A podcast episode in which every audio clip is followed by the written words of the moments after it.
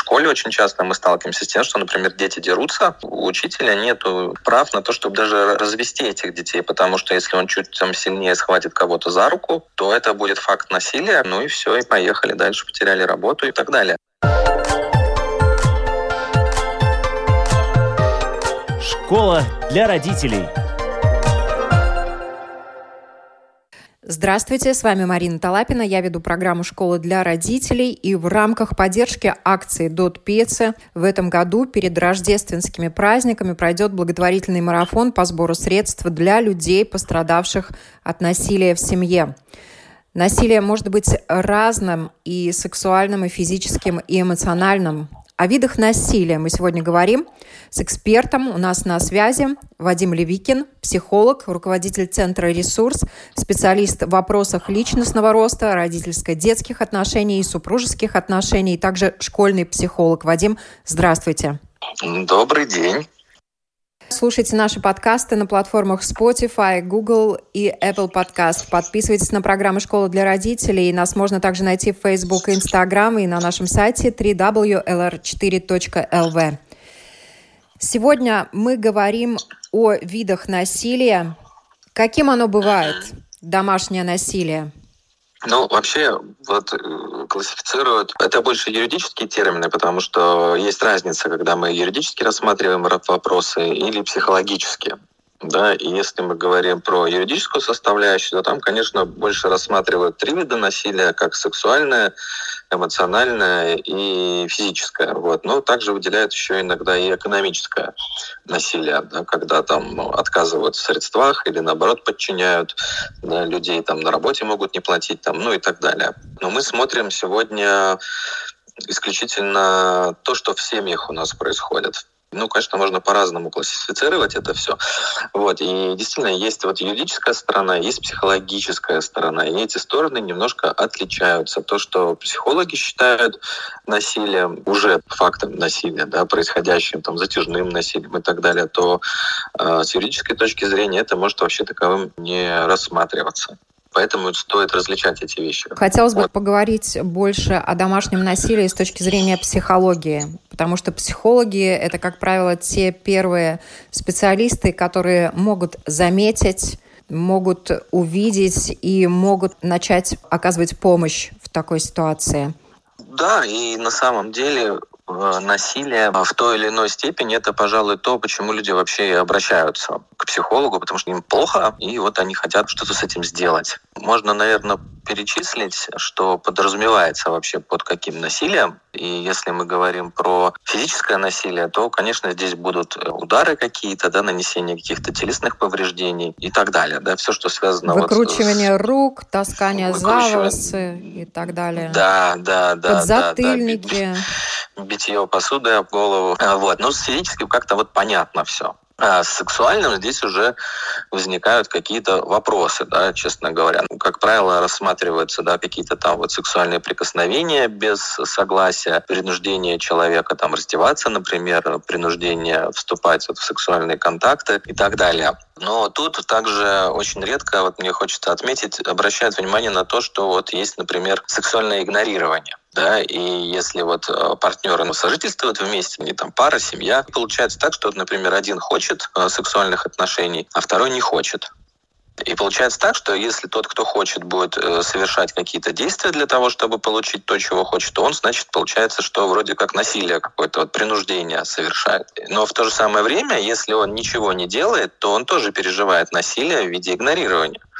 И здесь уже такой сложный вопрос с точки зрения юрисдикции, например, да, и вообще психологически тоже очень сложно в этом разобраться, потому что получается так, что сексуальные потребности — это базовые потребности, точно так же, как потребность в еде, в питье, в свежем воздухе, там, в нагрузках каких-то, да, в безопасности, и она игнорируется. Да? Ну, то есть это тоже можно рассматривать как сексуальное насилие, однако к этому так не подходят. Да, но я очень редко, когда в своей практике слышу, что люди как-то с этой стороны стороны тоже смотрят. И получается так, что человек, который недополучает, он фрустрируется постоянно, испытывает массу негативных переживаний. И это тоже, конечно, может переживать такое вот насилие. Да, ему плохо, ему дискомфортно. Да? Хотя вроде как бы ничего же плохого же ему не делается, с вот другой стороны. Просто вот игнорируются его потребности. И вот это вот игнорирование потребностей, оно тоже может расцениваться как причинение насилия. Да? Но чаще все-таки женщины, например, сталкиваются, и об этом говорит статистика, с сексуальным насилием, когда они не хотят по каким-то причинам, не могут, даже по причинам физиологическим, здоровья, да, и в итоге мужчины все равно прибегают к насилию, и это то самое сексуальное насилие, которое, наверное, большинство людей понимает именно как сексуальное насилие, да? Да, но тут как бы не только в мужчинах дело, да, я знаю, в процентном соотношении меньше, да. Тоже происходит такое. Да, тоже такое происходит, да, и домогательство, да, может быть, просто это меньше афишируется, но вообще, по сути, мужчинам вроде как бы по природе, если смотреть стереотипами, какими-то больше нужно. То есть мужчина отвечает за то, чтобы сексуальный акт как-то вот происходил. Является, я не знаю, таким инициатором этого, да, и вот его природная программа заключается в том, чтобы идти и делать это, да, инициировать, в то время как женщина, вот если мы рассматриваем какими-то стереотипами, вроде как бы вот такую пассивную сторону в этом занимает. Но получается так, что даже если мы примем факт того, что мужчине там надо больше, чем женщине, то тогда что же мы с этим будем делать? Особенно если вот происходит так, что женщина там долго не может, да долго не хочет по каким-либо причинам, а мужчине вот надо. Да, идти куда-то там налево как бы это нельзя, да, пользоваться какими-то там услугами нельзя. И что? В какую ситуацию он попадает. С другой стороны, если происходит договор, если люди взрослые, да, там мужчины с женщиной как-то договариваются о чем-то, как-то решают этот вопрос, да, идут там навстречу друг другу каким-то образом, да, удовлетворяют эти потребности, тогда на нет и суда нет. И, как правило, когда люди говорят об этом, когда женщина принимает это и мужчина принимает, да, то, что там какие-то ограничения, там что-то не получается, стресс, да, ну, масса причин этому может быть, там физиологические особенности, но когда происходит это принятие, психологически не так просто этого достигнуть, к сожалению, то, как правило, тогда и напряжение спадает. Да, а так получается, что один другого как будто бы игнорирует, а может быть и по-настоящему игнорирует, ну не до тебя, да, делай что хочешь, да, но туда нельзя, то есть способов удовлетворения, разрядки никаких нету, ну и что тогда делать? И в эти ситуации как бы не только мужчины попадают, но и женщины тоже. С возрастом как-то мы меняемся, да, там как-то женщины начинают больше хотеть, мужчины меньше хотеть, да, ну и вот женщины оказываются с той стороны, ну и как бы тоже все страдают, да, однако как бы если мы психологично себя ведем, да, идем навстречу друг другу, пытаемся друг друга понять, услышать, слышим, понимаем, говорим друг с другом, принимаем так, как есть, без оскорблений, унижений, игнорирований, да, тогда, как правило, эти ситуации решаются вообще даже в очень таких, казалось бы, нерешаемых ситуациях зачастую, да, то есть это возможно. Это действительно хорошо, когда решается, но, к сожалению, вот мы сейчас подойдем к статистике, цифры говорят о том, что огромное количество ситуаций не решается, и насилие сексуальное, физическое, эмоциональное, о котором тоже хотелось бы поговорить, оно не может быть оправдано ничем, правильно? Вот словесное и психологическое насилие, оскорбления, крики, грубость, нецензурная брань, пренебрежительное отношение, игнорирование не только в сексуальном плане. Унижение, да, запугивание. Унижение, да-да-да.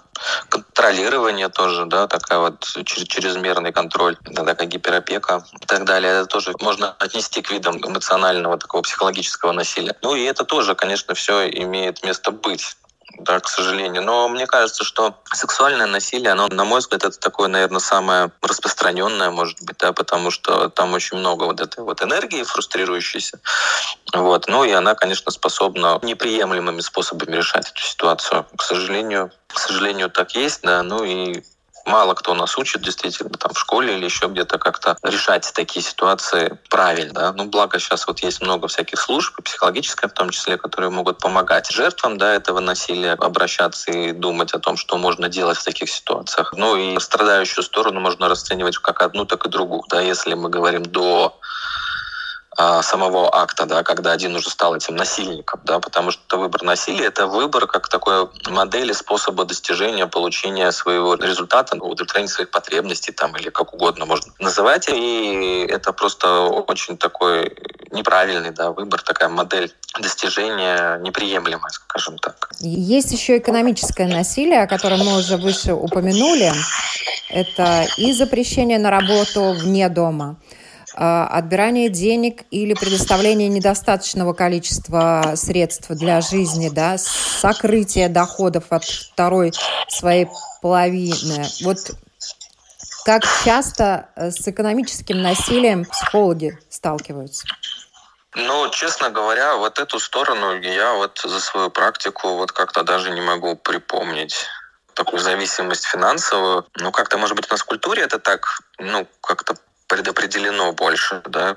Так вот, чтобы один держал в подчинении в полном от себя, вторую половину финансово, но в моей практике такого, ну, не встречалось, по крайней мере, припомнить не могу такого, чтобы. С другой стороны, когда мы говорим о этих кругах насилия, да, вот когда есть агрессор, жертва, потом происходит акт насилия, и потом насильник, агрессор, да, он ведет себя, покупает всякие подарки, замаливает свою вину, так скажем, да, всякими возможными способами. Потом это прекращается, вот, ну, и опять такой вот накопительский вариант идет, вот опять вспышки агрессии, опять факты насилия, ну, и снова, значит, вот так вот по кругу это все ходит. Ну и, конечно, всем хочется там получать подарки, какие-то там бонусы, да, денежные средства. Ну, конечно, насильник всегда, да, ограничивает в этом. Пусть то, как бы, если мы говорим там об элементах, да, ну или стремится к этому, да, или еще о чем-то, каких-то подарках там, вот. Ну, это как бы практически всегда имеет место быть, хотя бы попытки какие-то такие, вот в том числе. То, что касается видов насилия именно с психологической точки зрения, насколько вообще они идут отдельно? Вот рука об руку они идут. Оно все психологическое насилие. О чем бы мы ни говорили, о физическом, о сексуальном, да, об эмоциональном, это все будет психологическое насилие. Экономическое тоже это будет рассматриваться, ну, психологами, психотерапевтами будет рассматриваться как психологическое воздействие, да, потому что мы как бы через эту призму вообще на все смотрим. Но и так вот по-бытовому, ну, очень сложно их разделить. Я бы сказал, с чего все начинается. Да, и начинается все, как правило, вот именно с психологических каких-то дискомфортов, потом это начинает перерастать в эмоциональное раздражение, и как-то какие-то гадости уже начинаются думаться, говориться, или перестаются делаться приятные вещи, начинается там как-то нейтральная такая поведенческая ситуация. Потом начинает она ухудшаться, появляется все больше обвинений каких-то, обид, угроз, шантажа и так далее. Ну и потом это подходит все к физическому насилию. Поэтому очень важно смотреть, как это развивается, чтобы не допускать уже непосредственно каких-то физических неприятностей, так сказать. Ну и, конечно, экономически тоже может вылиться во что угодно. Статистика, которую опубликовал «Спутник ЛВ» по странам Евросоюза, интересно, что уровень жизни на уровень насилия физического и сексуального, судя по таблице, не особо влияет. На первом месте Германия в странах ЕС, на втором месте Болгария. А кто бы вы думали на третьем месте? Понятия не имею. На третьем месте Эстония. 17%. И страны Балтии в индексе физического или сексуального насилия над женщинами в 2019 году. Латвия заняла 19 место. 2% женщин подверглись физическому или сексуальному насилию. И в Литве тоже 2%. Они заняли 20 место в Евросоюзе. Но у меня закралось, хорошо. С одной стороны, хорошо, но у меня закралось подозрение, что цифры искажены. Возможно, по причине, что пострадавшие могут не обращаться за помощью, потому что такая большая разница 2% и 17% между странами, в которых более-менее менталитет в Эстонии и Латвии приблизительно одинаков, как мне казалось. Вот как можно объяснить эту пропасть? Ну, я не возьму на себя такую ответственность, как бы, чтобы объяснять эту пропасть, да, но так в качестве догадок каких-то, да. Но не секрет в том, что я не знаю, как на данный момент, да, но я знаю, что люди так быстро не меняются. Многие там специалисты, они вот как работали там 10 лет назад, 20, так, может быть, и сейчас работают. Вот, и раньше, чтобы акт насилия зафиксировать, ну, юридически как-то, да, то этому должны быть какие-то процедуры сделаны. И вообще домашнее насилие насилием, по сути, раньше не считалось, насколько я знаю. должна, я могу ошибаться. Да? То есть если там женщина пришла или там мужчина жаловаться на свою супругу, что значит она там меня как-то бьет, да, если там ничего такого сильного нету, вот вопиющего, скажем, ну никто даже обращать внимания на это не будет. Я уже не говорю о психологическом насилии. Насколько я знаю, раньше на это вообще внимания не обращались, там лет 20 назад, 15, да, но и эти вещи, они быстро не меняются. Ну, спылили, ну, что, с кем не бывает, да, ну, как, ну, стукнуло по голове там сковородкой, да, ну, как бы, ну, помирились, все в порядке, да, ну, и как правило, спустя какое-то время, не знаю, 3 дня агрессору испытывает чувство вины, ну, и жертва насилия, она прощает ему это. Ну вот да, поэтому, и получается как бы... просто, что фиксируется в соседней Эстонии гораздо чаще, может быть, чем там в Латвии. Это... Мы не знаем, я не знаю, да. Может быть, там все так вот действительно чуть что сразу раз, чуть что сразу раз. У нас точно это не так, да. Я на практике встречался много раз с тем, что и женщины, и мужчины, ну, мужчина вообще как-то, что он пойдет дожаловаться на женщину, это вообще как-то унизительно. Ну, подумаешь, ударила там, ну и что? Ну, подумаешь, регулярно, ну, такая она, ну, психует, ну, как бы, ну и что? Бьет, что значит, там? Любит, да? Ну, бьет, значит, любит. Ну, как, может быть, уже не так, да, вот с такими установками я, ну, редко очень встречаюсь. Вот я раньше слышал, ну, лет до 20-30, что-то как бы нормально так было. Сейчас такое есть, но редко. Бьет, значит, любит. Но то, что чуть руку поднял, там, голос поднял, сразу в полицию, такое редко. Сейчас, кстати, становится все чаще и чаще. Вот последние года 2-3, наверное, 5, да, вот это уже начинает практиковаться. Чуть там кто-то что-то не так себя повел. В отношении мужчин, я знаю, да, если там еще в алкогольном опьянении как-то там грубо себя ведет, да, часто звонок в полицию идет. Вот уже этим пользоваться начинают, да, для того, чтобы усмирить пыл как-то там, обезопасить себя. Ну, я думаю, что замечательно, что можно такую помощь получить, да, такую тоже. Да, единственное, что это не решает все проблемы, да, у любого насилия есть причины. Классно, когда мы можем договориться об этом, но не всегда это возможно, к сожалению. Как обстоят дела сегодня с юридической стороной данного вопроса, который Вадим как раз обозначил, мы попросили рассказать сотрудников Госполиции. И нам дали данные о том, как часто полицейским приходится иметь дело с подобными происшествиями сегодня. И заместитель начальника Бюро координации служб управления полиции порядка Ивета Валайне также рассказала, как сотрудники правоохранительных органов могут действовать, когда выезжают на вызов. Давайте послушаем. Сейчас, особенно во время режима чрезвычайной ситуации, наблюдается увеличение конфликтов в семье. Но я хочу подчеркнуть, что часть семейных конфликтов, которые регистрирует полиция, не только происшествия, связанные с насилием в семье. Очень большая часть конфликтов носит бытовой характер, когда насилие не применялось. Например, 2 соседа вместе распивали алкогольные напитки. Потом произошла какая-то конфликтная ситуация. Это не классический семейный конфликт. Наблюдается, что в среднем в день регистрируется 30 таких вызовов. Согласно закону о полиции, наши сотрудники должны устранить угрозу насилия, и у них есть полномочия дальнейшей изоляции правонарушителя, чтобы обезопасить персону в соответствии с ее правами. Вообще, в Латвии за преступления против личности предусмотрены как административная ответственность, так и уголовная ответственность. Уголовная ответственность – самый тяжелый вид ответственности и применяется после нанесения серьезного ущерба человеку. Пострадавшая сторона, если не было физического насилия, может подать иск в суд в гражданско-правовом порядке самостоятельно и просить суд установить временную защиту против насилия в соответствии с гражданским законом.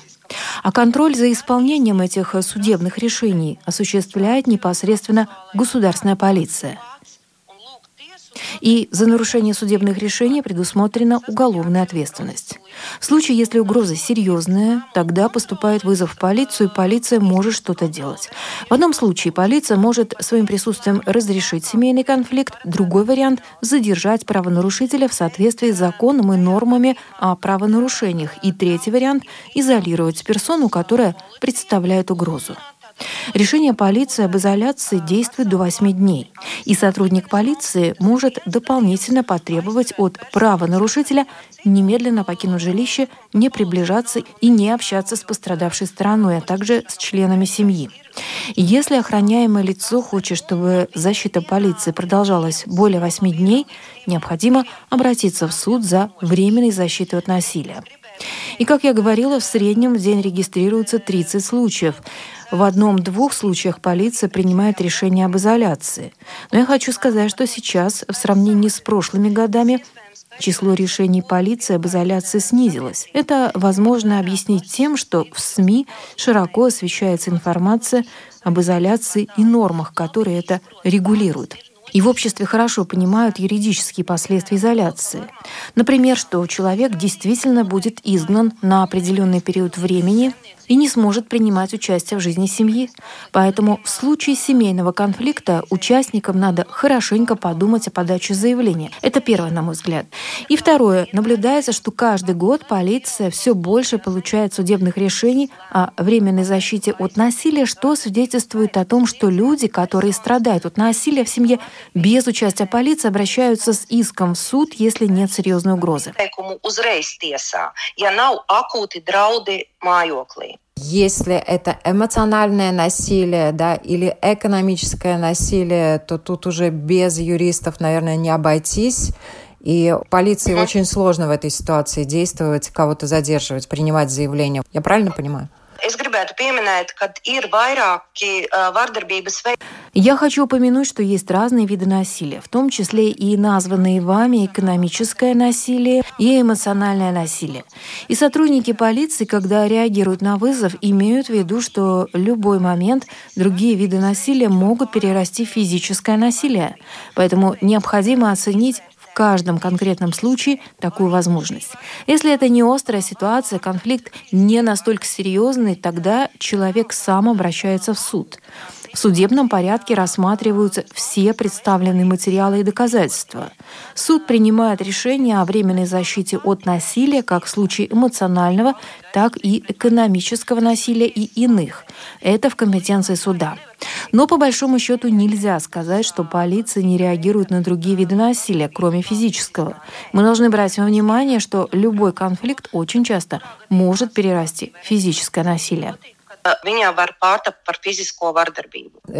эмоционального насилия, они настолько разнообразны, там и манипуляция и так далее, и очень сложно вообще доказать, что это есть, да, что человека прессует, может быть, там никто даже не кричит, да, не повышает голос, но это насилие, там, игнорирование, это же тоже насилие. Еще один вопрос, который касается других видов насилия. Мы продвинулись на один шаг вперед. В этом году приняты поправки к правилам Кабинета министров в отношении случаев насилия.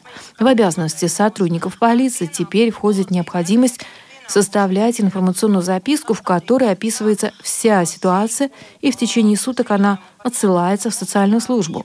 И уже социальная служба оценивает дальше ситуацию и смотрит, что происходит в семье, и связывается с пострадавшим лицом. Социальная служба также может помочь при других случаях насилия.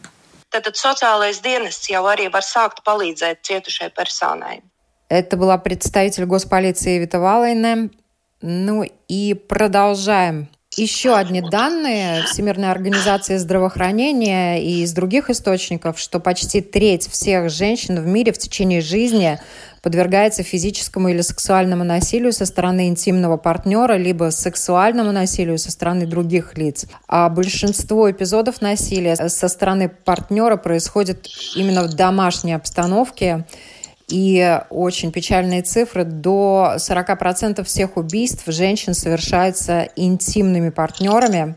Кроме того, согласно оценкам, 1 миллиард детей в возрасте от 2 до 17 лет, это половина детей в мире, в последний год пострадали от физического, сексуального или психологического насилия или отсутствие заботы. Вот тот самый игнор, о котором мы говорили, да? Масштабы проблемы, конечно, колоссальные. Тут очень важно рассматривать, что подразумевается под насилие. Повысить голос тоже уже, насилие. Да я уже не говорю там, взять за ухо.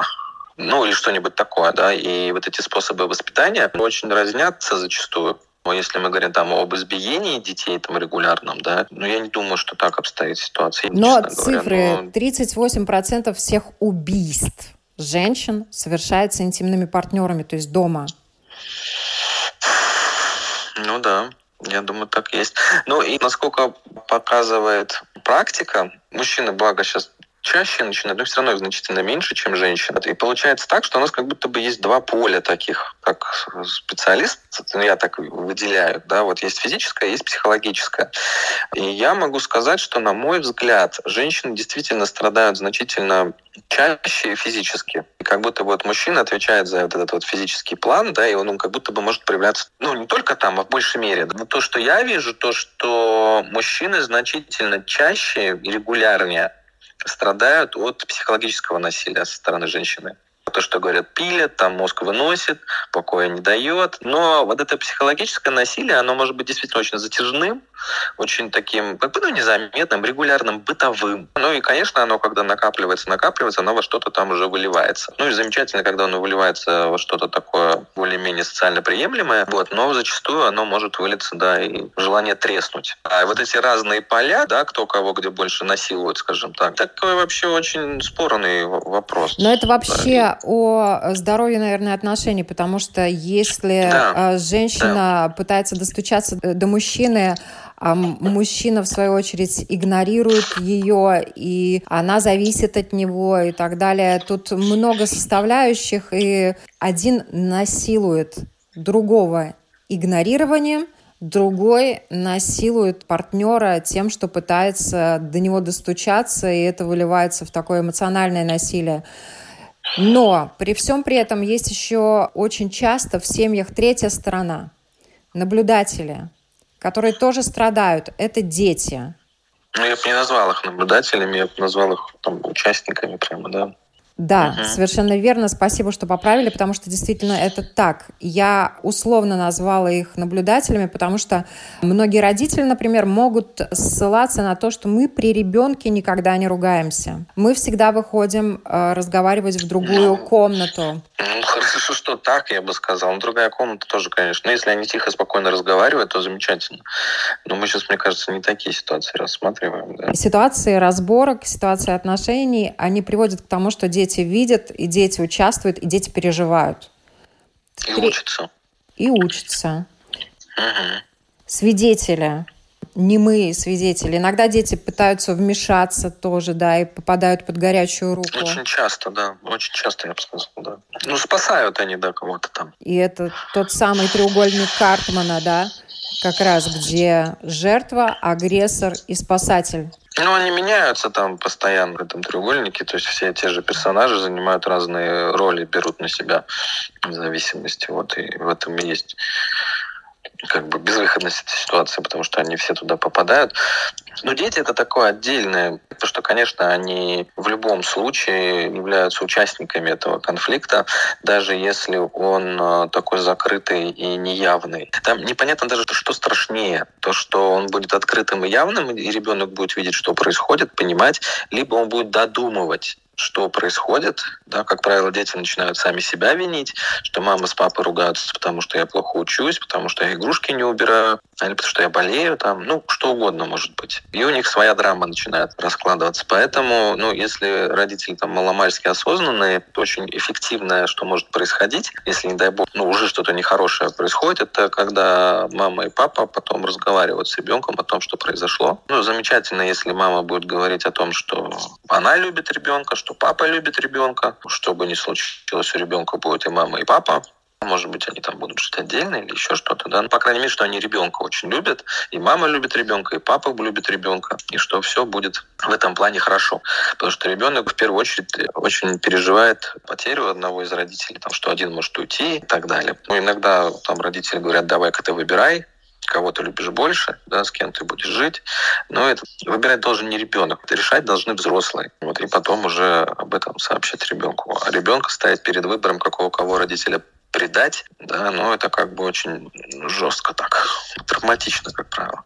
Вадим, вы работаете со школьниками, да? Вы как специалист, вы видите детей? Они приходят к вам, рассказывают какие-то свои семейные ситуации, что в их семьях насилие? Дети ведь, как правило, об этом молчат. Ну, молчат, да. Ну, во-первых, их немного, тех, кто переживает насилие, но они есть, да, и там скорее не их за что-то чехвостят, хотя чехвостят очень много кого, да, эмоциональному насилию подвержены, наверное, все не успевающие школьники в той или иной степени, да, потому что родители недовольны их учебой, пытаются их там всячески, как говорится, стимулировать экономическим насилием, лишением планшетов, всяких денег и так далее. Ну, это вроде как и нормально считается, пока это не зашкаливает начинает, пока дети там способны к этому адаптироваться. Поэтому как бы так отдельно выделить. Но то, что это имеет место быть, ну да, к сожалению. Если мы говорим про агрессию такую, да, нашу человечество, то она нам вообще свойственна как виду. Если бы мы не переживали эту агрессию, мы давно вымерли бы уже все. Потому что для того, чтобы что-то отстаивать, свои интересы, там, добиваться каких-то результатов, эта агрессия, она нам нужна. Да, вопрос в том, что мы не умеем ее культурно направлять, проявлять, говорить о ней, да, вот как если мы говорим про детей и родителей, то есть родители очень часто кричат на детей от собственной беспомощности, то есть они чувствуют, что они ничего сделать не могут, ну вот и кричат от этого, да, и ругают, за трещину могут выписать, да, как будто бы от этого станет лучше, вот, ну иногда действительно становится лучше. На встряску устроил, ребенок собрался. Да, с другой стороны, что это просто не самый эффективный способ достижения цели, и он такой деструктивный. Иногда, может быть, это очень хорошо на какой-то краткосрочной, в какой-то ситуации, там, я не знаю, если ребенок бежит через дорогу на красный свет, да, или несутся машины, ну, наверное, надо там заорать на него там как угодно, так, чтобы он вообще оцепенел на месте, да, вот, или схватить за руку, там, за что получится, и выдернуть. Это насилие, да, насилие. Ну да, это насилие. И вот как в школе очень часто мы сталкиваемся с тем, что, например, дети дерутся. Получается так, что у учителя нет прав на то, чтобы даже развести этих детей, потому что если он чуть там сильнее схватит кого-то за руку, то это будет факт насилия, ну и все, и поехали дальше, потеряли работу и все так далее. Поэтому с этими вещами, вот что такое насилие, в каких ситуациях, тоже такой неоднозначный вопрос. Но если мы говорим про регулярные способы воздействия, то, конечно, это не конструктивно и неэффективно. Проблема в том, что люди, которые так делают, они это делают потому, что других способов решения ситуации у них как будто бы нет, они не знают, не умеют, у них не получается иначе, ну и все, что остается, это вот так. А по сути своей, как бы вот эта энергия, которая аккумулируется, да, она аккумулируется как раз для того, чтобы решать эти ситуации, да, достигать там своих целей. Вот. Единственное, что вот как-то не очень культурно мы развиты для того, чтобы эту агрессию перенаправлять. Ну, благо этого становится меньше и меньше, и в какое-то такое положительное русло мы все-таки выходим. Ну, хочется в это верить, по крайней мере, потому что, насколько я знаю, статистику я слушал про Россию, вот когда была первая волна с этим ковидом, там действительно, ну, захлестнуло домашнее насилие, да, его просто очень много стало. Но вот, это захлестнуло также весь мир, и Всемирная организация здравоохранения вместе с ФИФА, они организовали акцию в этом году,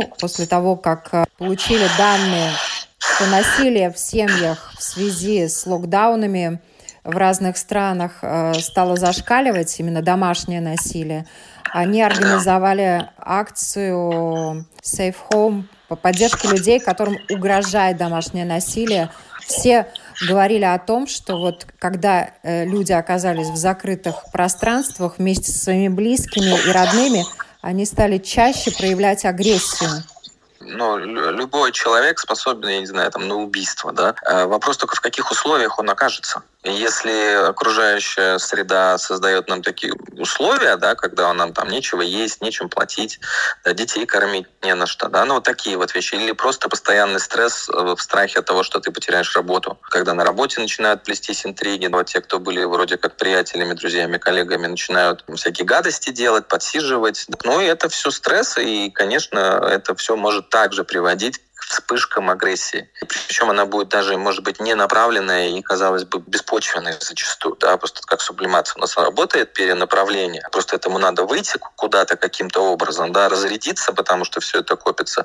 Но кто умеет это делать? Да? Ну, практически никто. Ну, мало кто. Вот. И, конечно же, это способствует тому, что это насилие, его будет больше. Но чем будет хуже ситуация, тем больше будет от этого насилия. Точно так же, как воровства, да, и всего остального, что с этим связано.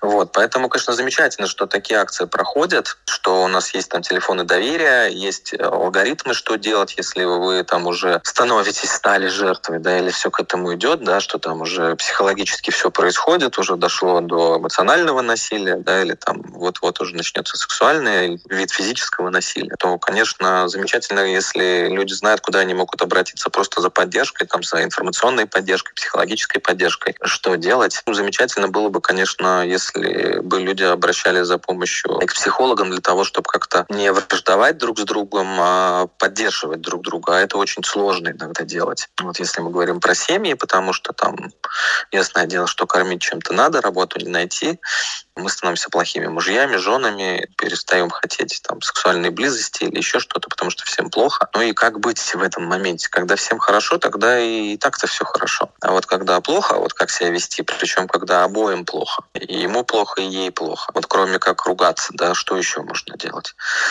Это такие вопросы, и, к сожалению, этого там в школах не учат особо. Ну вот, а хотелось бы. Вот, ну, благо, есть психологи, другие службы, куда можно обратиться. То, что я вижу, слышу, да, вот в своей практике, с практики коллег, ну, пока как-то еще тихо, спокойно, более-менее. Да. Вот я знаю, что в России там прям уже беда бедой. Я знаю, что у нас тоже, ну, приводы всякие, но они больше связаны с неблагополучными семьями. Ну, там как бы всегда сложности были, сейчас просто их больше. В среднем пока как-то народ еще держится, молодцы большие.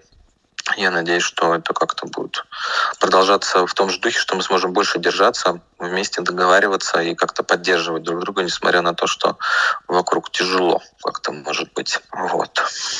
Спасибо большое. Это был Вадим Левикин, психолог, руководитель Центра «Ресурс», специалист в вопросах личностного роста, родительско-детских отношений, супружеских отношений.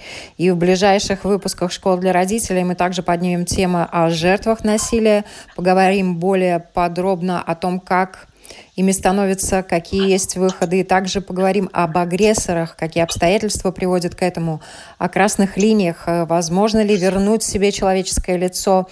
Ну а в программе «Домская площадь» на следующей неделе вы сможете услышать реальные истории преодоления людей, которые прошли через насилие.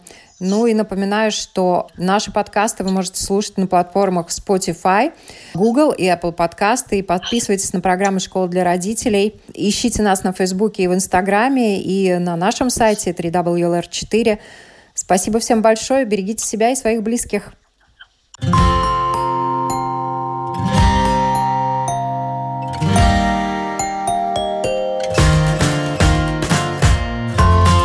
Стать другом, учителем, доктором. Научить доверию, терпению, радости.